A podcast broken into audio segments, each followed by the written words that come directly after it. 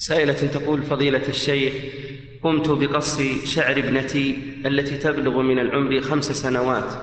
قصة تشبه شعر الولد والسبب في هذا هو أنها ترفض أن أربط شعرها مما يجعل شكله غير مقبول.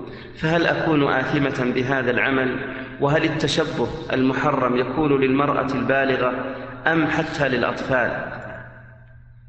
هي آثمة بهذا العمل. وهذا هو بيت القصيد. آثمة أن تقص شعر ابنتها حتى يكون كشعر الذكر. لأن النبي صلى الله عليه وسلم لعن المتشبهات من النساء بالرجال.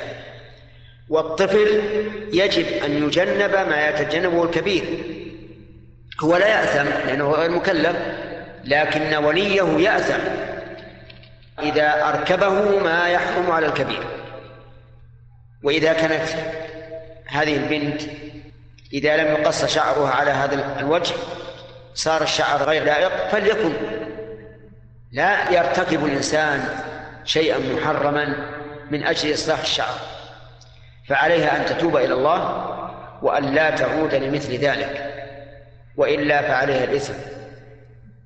ألم يقل الرسول عليه الصلاة والسلام مروا أبناءكم بالصلاة لسبع مع أنهم لا تلزمهم الصلاة. لكن الولي يجب أن يربي الأطفال على ما يرضي الله ورسوله لا في فعل المأمور ولا في ترك المحظور.